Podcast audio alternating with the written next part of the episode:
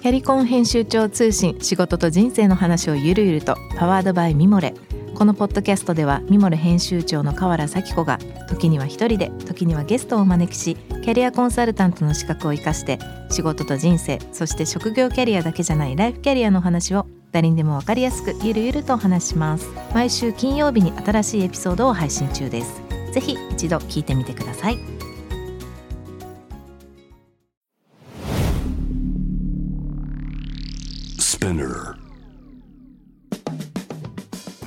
ナビゲーター中道大輔です。Vision to the Future with Forbes Japan このポッドキャストは物事人の魅力を引き出すことで日本のカルチャーの価値を再定義し世界と共有するコミュニティプログラムです。Forbes Japan Web とは記事として連動し音声ではスピナーを通じて主要リスニングサービスにてお聞きいただけます。Forbes Japan Web は概要欄のリンクからチェックしてください。番組の Twitter、Instagram アカウントは PTTF アンダーバーコミュニティです。ぜひぜひそちらの方もフォローお願いいたします。えー、それでは、えー、前回に引き続き今回もですね、ニューヨークよりレイ稲本さんをお迎えしてお届けしたいと思います。前回はいろいろとあのこれまでの話をいろいろ聞かせてもらってまだもっといろいろ聞きたい部分はあったんですけどまあここ最近のまあ最近といってもね RGA から AKQA 経て今っていうかあれですけどももうだいぶ長いことご活躍されてますけど。そうですね。まあ皆さん、ね、いろんなところで話されてるのでまあそこら辺はまあ知ってると思うのであれですが、はいはい、大変だったことって何かありました？まあいろいろあったと思いますけど。えー、っとですね。まずちょっと今パッと思い、うん、2つあのエピソードがあって、うん、えっと、1つは20代の頃で、もう1つは30代の頃なんですね。うん、で20代の頃はうんと怪我をしたことがあって、で目の怪我なんですよ。で目が見えなくなっちゃうっていう怪我あの網膜剥離なんですけどサッカーをやってて、でそれでちょっとあのサッカーの試合中に、あの怪我をして、で78か月ぐらい、うん、あのずっとあの寝て、ねね、あのもう家だったんですけど、うん、外もほとんど外出できないっていう生活をしたことがあって、両目。で片目だけです片目？だけだけのことに、うん。うん。うん、僕もサッカーの夢やって俺これえ本当？いや。本当、うん、ボールがでそうままさに同じです。全く、うんそう。で僕の場合それがあの結構シビアな怪我だったんで、うん、手術はね、えっと3、ん？3回か4回やったりとか結構もう何回も何回もっていう、うん、あの状況だったんで。うん。でその時もあの俺これ会社戻れないんじゃないかなと思ったぐらい、うん、うん、でそれがやっぱり20あれどれぐらいだったかな？34とか結構、うん、25ぐらいですかね。もう今網膜剥離って見えるようになるんですか？いやえっとね僕の場合は、うん、あのシビアなもんだあの見え見えるって言ってもほとんど見えないに近くて、うん、うん、なのであの使い物にならないですよこっちの目は正直。僕も、うんうんうん、僕ね傷が入ってて、えー、もう傷になっちゃったからこう一緒一緒です。ずっと線が入ってるんですね。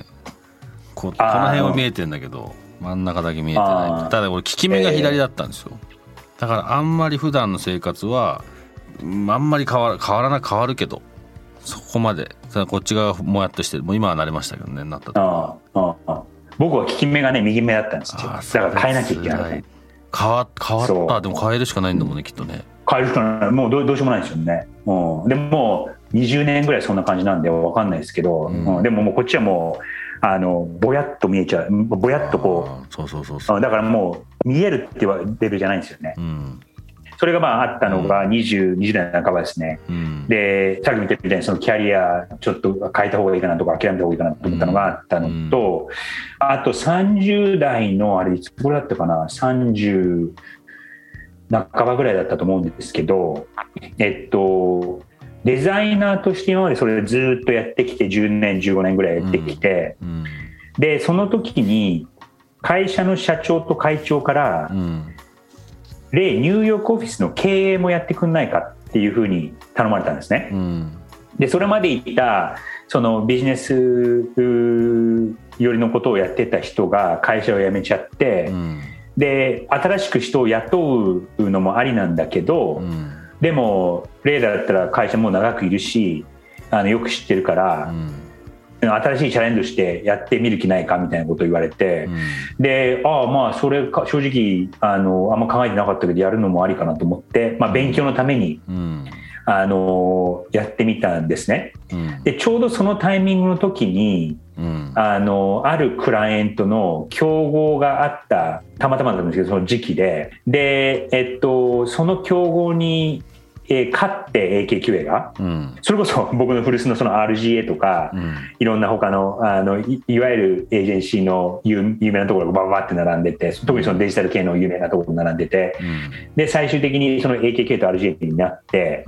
で最終的に AKQA に来て、で AKQA の歴史上その時もう20年ぐらい会社はあったんですけども、一番ビッグなクライアントだったんですよ、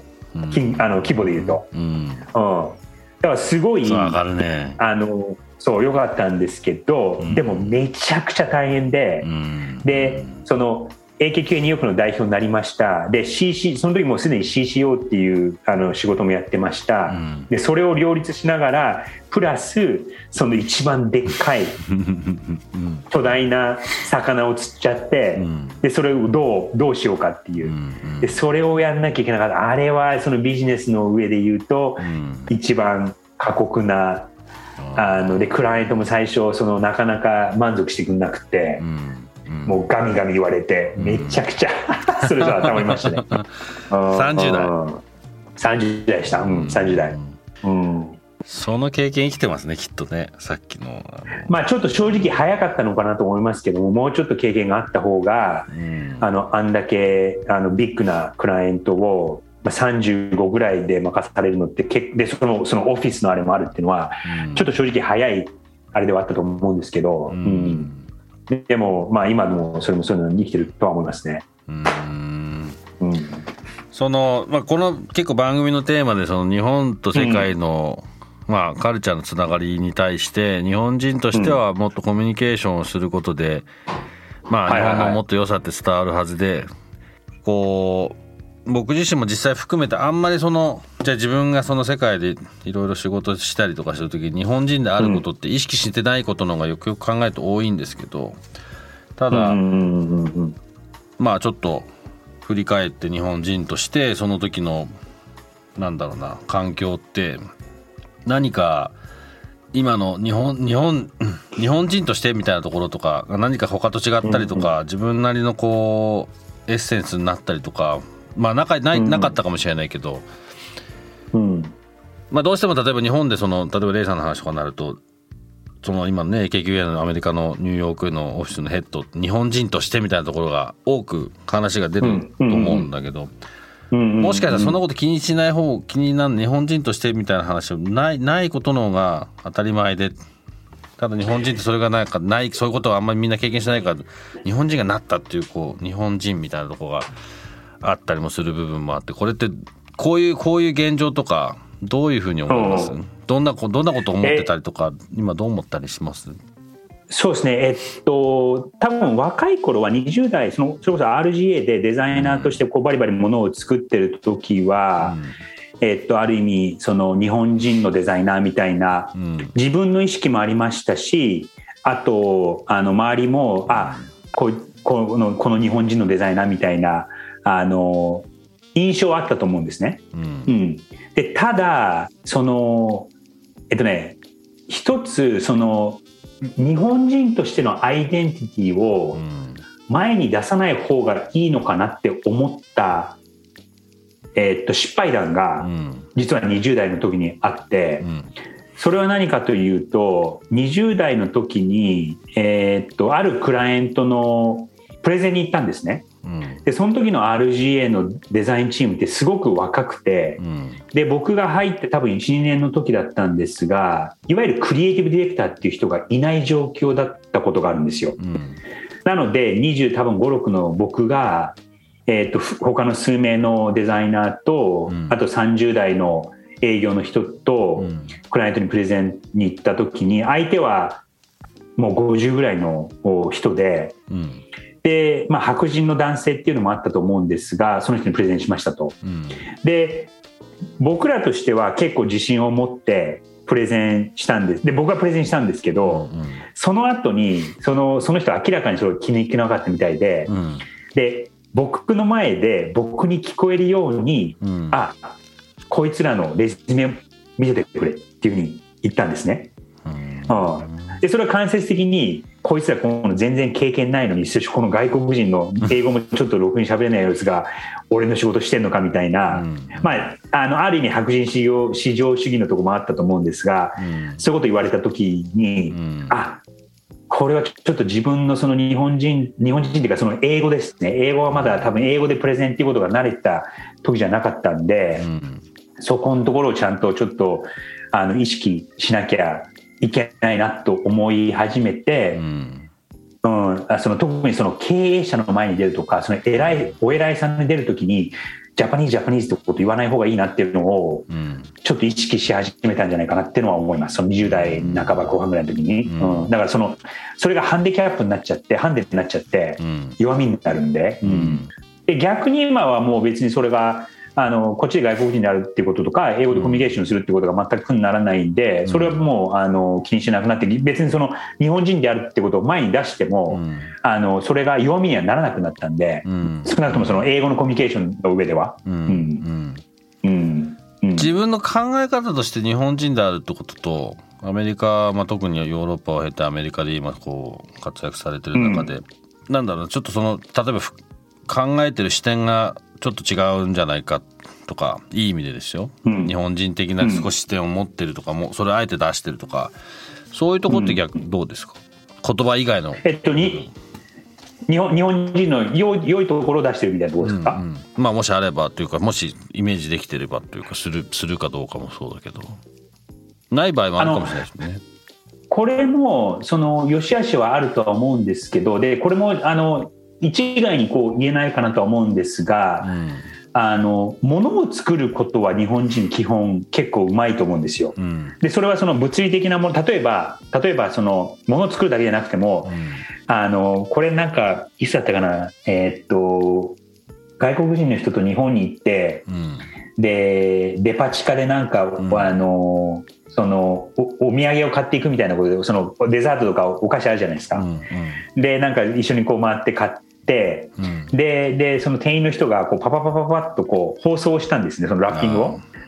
うん、でそれめちゃくちゃ早くてですごい綺麗にやって、うん、うん、でその一緒にいた人がすごい驚いてたんですよ、うん。でそういうその丁寧さだとか、うん、そのものを作るとかこうパッケージにするとかでそれは別にその物理的なことじゃなくて例えばその僕らの業界で例えばそのカンヌとかでも、うん、そのデジタルデザインとかデザインっていう領域では日本結構強いんですよね。うんでまあ、波はありますけどそのあのよく勝ってる年とかよく勝てない年っていうのはあるんですけど、平均的に見て例えばコミュニケーションとか、キャンペーンとか、広告っていう世界よりかは、うん、そのデザインの世界の方が日本人は強い、うん、つまり作ることが上手だと。うんでまだその完全にそこを、その日本人とか日本企業がそのチャンスとしてつかめてないのは、基本そのデザインとかデジタルデザインもやればちゃんとできるんだけど、でも日本の DX ってすごく遅れてるじゃないですか。うん、でそこは多分あのまだいろんな企業の課題として残ってると思うんですよね。うん、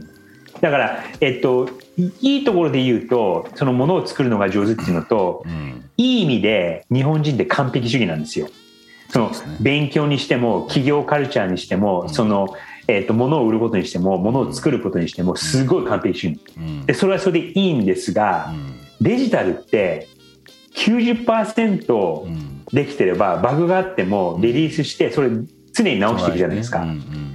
そうそうでその完璧主義のところが今日本は DX ができない足かせにはなってると思います。うん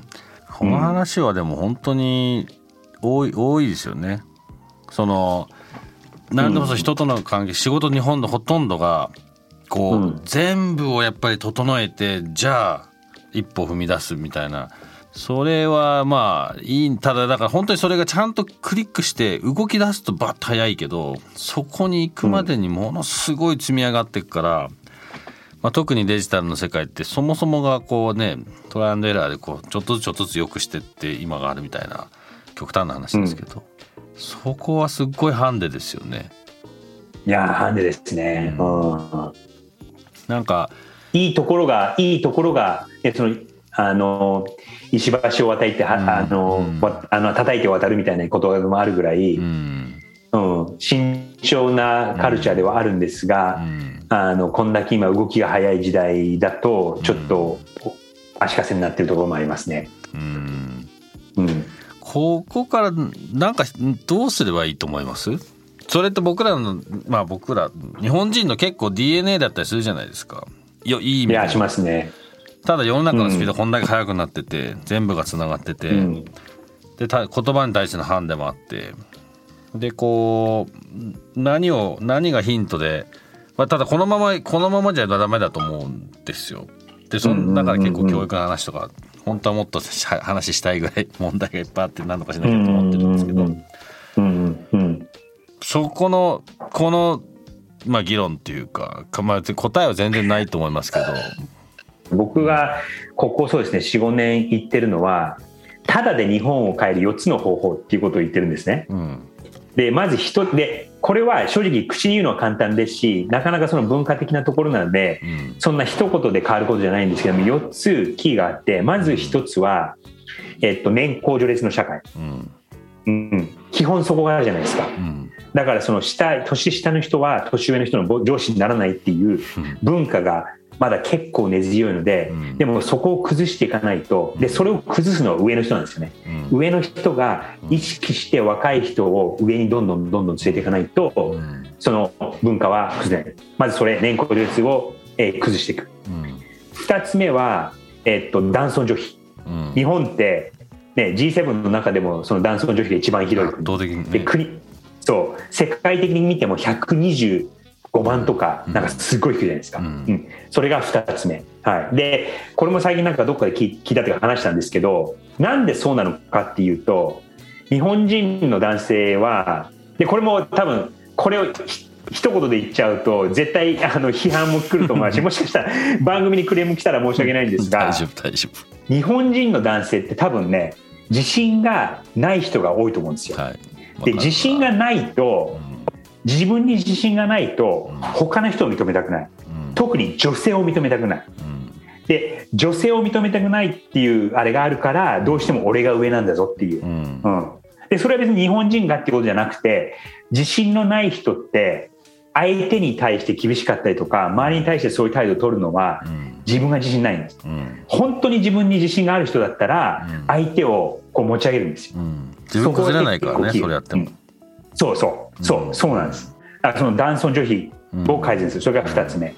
で3つ目はこれさっきも中見さんもおっしゃってましたけどそのコミュニケーションでその英語、やっぱりその英語の教育をしっかりしないとでただその今英語の教育って結構僕らが子どもの頃より全然あの楽にできるようになってて、うん、でデュオリンゴみたいなアプリもあれば YouTube でいくらも全然できますし、インスタでももうボンボンボンボン英会話のあれとか流れてくるじゃないですか、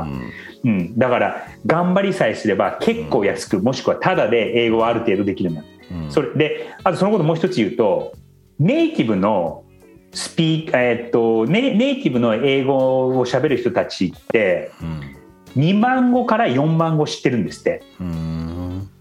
でも英語外国人が英語を流暢になるには1万語知ってれば流暢になるんです、うん、つまりで、えっと、2万語って小学校5年生レベルの英語でうん、で小学校5年生レベルの英語の半分さえできてれば、うん、英語って大体喋れるんですよ、うん。だからそのハードルは自分らが思ってるハードルなだけで意外と低い、うん、うん、それが3つ目の英語、うん、で4つ目はこれも文化のことなんですけど、うん、えっと、決断をする、日本ってなかなかこう決めないところがあるじゃないですか、うん。でうちがお付き合いしてる企業とかも見てもあの物事がうまくいってる企業とかっていうのは決断をしっかりするんですよねはっきり。うんうん、やらないならやらないっていう決断する。やらないやる。でやったらもうやると決めたらもうそっちに振り切ってしっかりやる、うん、やりきる、うん、うん、っていうのはすごくあの企業見る特に企業だと思いますね。うん。うん。うん、その4つだと思います。ただでできますよね。これは。この4つは。ある程度。基本できるんですよ基本は。ある程度、うん。ある程度。うん、この間この話をどっかでしたら、うん。あのオンラインのそのなんかそういうウェビナーみたいなところでしたら質問が上がってきて、うん。でもそのただでしであのその年功序列のところは、うん。例えばその、えっと、年配の人にうん。辞めてもらうって日本簡単にできませんと。でやったとしてもお金払わなきゃいけないとかいろいろあるからそれただでできないですよねっていうふうに言われたんですね。うんそうじゃないけどね。そうなんですよ。そういうこと言ってんじゃないんそういうだよって。ことじゃない、うん。そう。設備投資とかまあそういうしなくてもいいしね。気持ち気持ちの問題うん。考え方の問題というか。はいその辺が、まあ、あの僕みたいにその海外に住んでる人間が偉そうなこと言うのも全然簡単だっていうのは承知なんですけどいやいやいや。でも気持ちの問題っていうのがかなり大きいですね。うん。でもさっきの自信がないっていうのってこれ多分結構全部につながってくる話ですよね。その自信持たせてもらえてないんだと思うんですよ。そのこれまでのいろんな経験が今のそまあ僕らより上の世代なのかもしれないけどで自信ある人は多分それこそこれ全部あんまないかもしれないですよね。すごい自信持ってたら、うん。で自信があってちゃんと結果出せるような人だったら年功序列とかもあんまり関係ないだろうしう。そ男尊女子もあんまし関係ないかもしれないしで英語とかおそらくですけどいや英語喋れなくてもいいんで伝わればぐらいなことを多分言ってるだろうしうそうそうそうそうそう。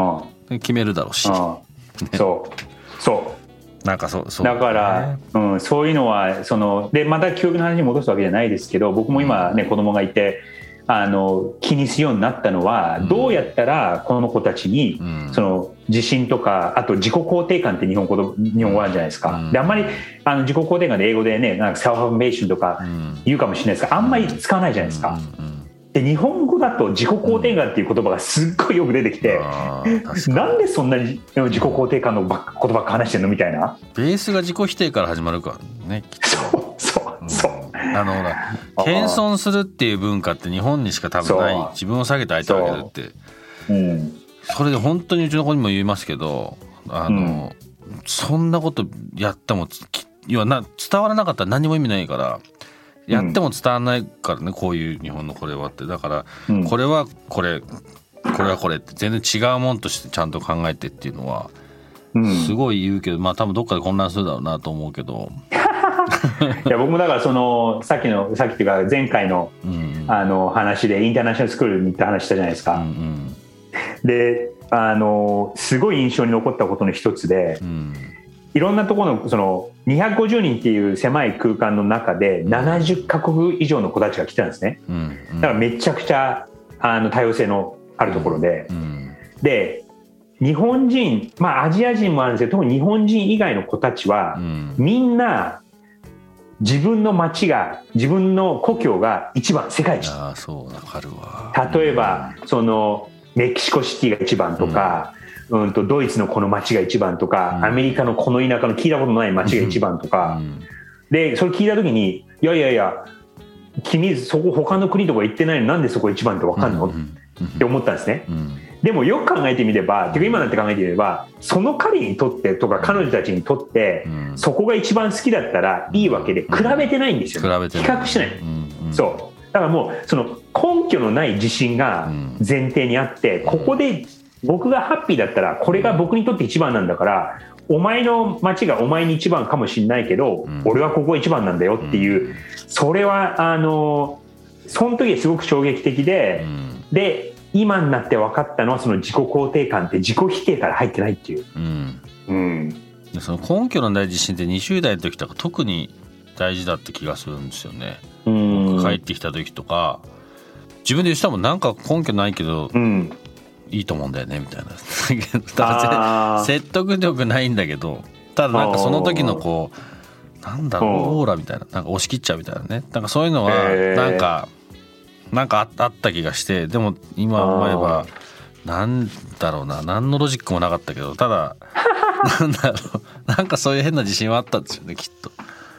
いやでもね僕はね逆逆だったんですよ20代の頃。めちゃくちゃし自信なかった、うーん。うん、で逆にその僕日本帰ってこなかったんでアメリカでそう。ニューヨークにに行ってうんうん、でニューヨークってまあねアメリカの中でも一番タフなところだし、うん、あのまあ、アジア人だとマイノリティだし、うん、いろいろこうハンデがあったじゃないですか、うん。だから自信はなかったですね、うん。そこの個々の自信の持ちようってそれ一つで全然変わるけど多分そこでそこだけで多分こう分かれ道があった時に、うん、プラスに上がんない理由の一つになっちゃうともったいないですもんね。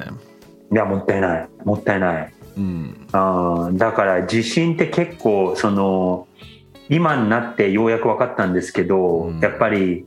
あの別に僕僕に自信があるっていうことよりかは、特にその子供たちとかには、うん、とかあと日本人の特に若い人たちには、うん、ああの何とかして伝えていきたいなと思いますね。うん、アイアンドコーは東京オフィスが、まあ、2019年にできて、はいはいはいはいどうですか？日本作ってから、うん、まあ、ちょうどど真ん中コロナでしたけどこれから少しいろいろ開けてると思いますが。いや本当あのなかなかねそういう未来っていうのは見えないところが大きいんでその2019年の夏に立ち上げて、うん、で、えっと、2020まあコロナがその始まったのが2020年の1月2月ぐらいだったじゃないですか。うんうん。でその時はまだ2人だけだったんですね、東京オフィスが。うん、で、その創業パ創業メンバーとして、東京オフィスの創業メンバーっていうの2人をえっと、雇って、一人はちょっと知り合いで、でも一人したいというか仕事一緒になったことがあったあの人で、もう一人は全然もう知らなかった人で、で、その人たちに頼んで、でも、そうですね、二人、その2020年の1月で2人だったのが、今25人とかで、契約社員とか見ると多分30人ぐらいになってて、だから、ボスが日本に来れなくなったら全然伸びたっていう。い。や嬉しい限りなんですけど、はいはい、えー、でも逆にそのあのこのパンデミックの中で始まったっていうのは、うん、もちろん大変なこともいっぱいありますしなかなかねあのこんなに人を集めてるのになかなか会えないとかっていうのもあったんで、うんうん、その手探り状態のところもありますし、まあ、この2年間もこうパンデミックになるっていうのは今生きてる人たちって世界中で経験したことない限りじゃないですか。うん、だからそこで見えないところもありましたけど、うん、あのおかげさまでまだ課題はたくさんありますけど、うん、はい、なので順調にいってるところはあるのかなとは、はい、思います。素晴らしいですねこのこのいやありがとうございます。こういう時期いえいえいえ。はいはいちょっとまたそれで、うん、安心はできないんですけど頑張ってみますこれからも。まあ、はい、まあ僕らの仕事安心はあんまないですよね。どうなるか分かんないそもそもが。分かんない。分かんないです。はいはい。それ楽しめないと結構ね、うん、そうですね。辛いですね。はい。はいじゃあぜひちょっと来週日本に来た時にお会いしましょう、はい、う。ん、はい。よろしくお願いします。偶然ですけど、はいはい、ちょっと長い時間どうもありがとうございました。こちらこそ。はい、2週にわたってレイナモスさんをお迎えいたしました。どうもありがとうございます。ありがとうございます。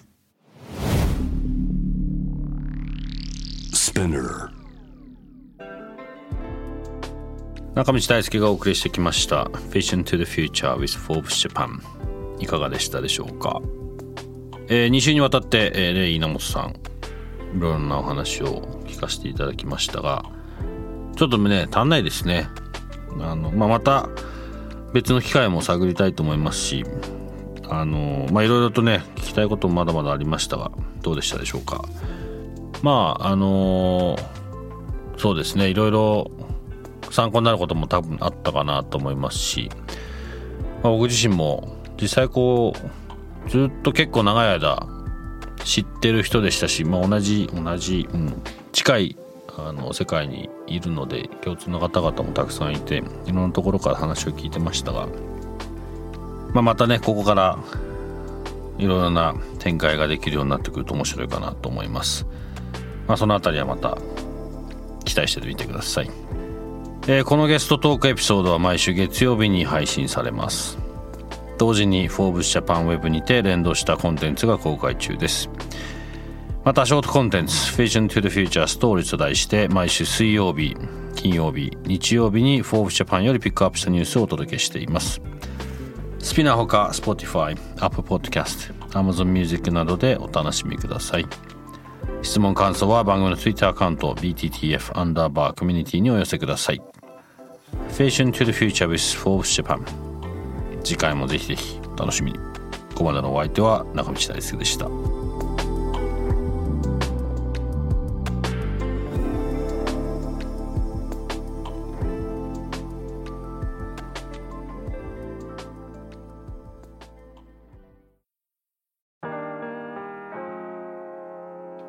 神崎めぐみと編集者の大森洋子でお届けする雑談ポッドキャスト「ウォンと私のお名前なんての?」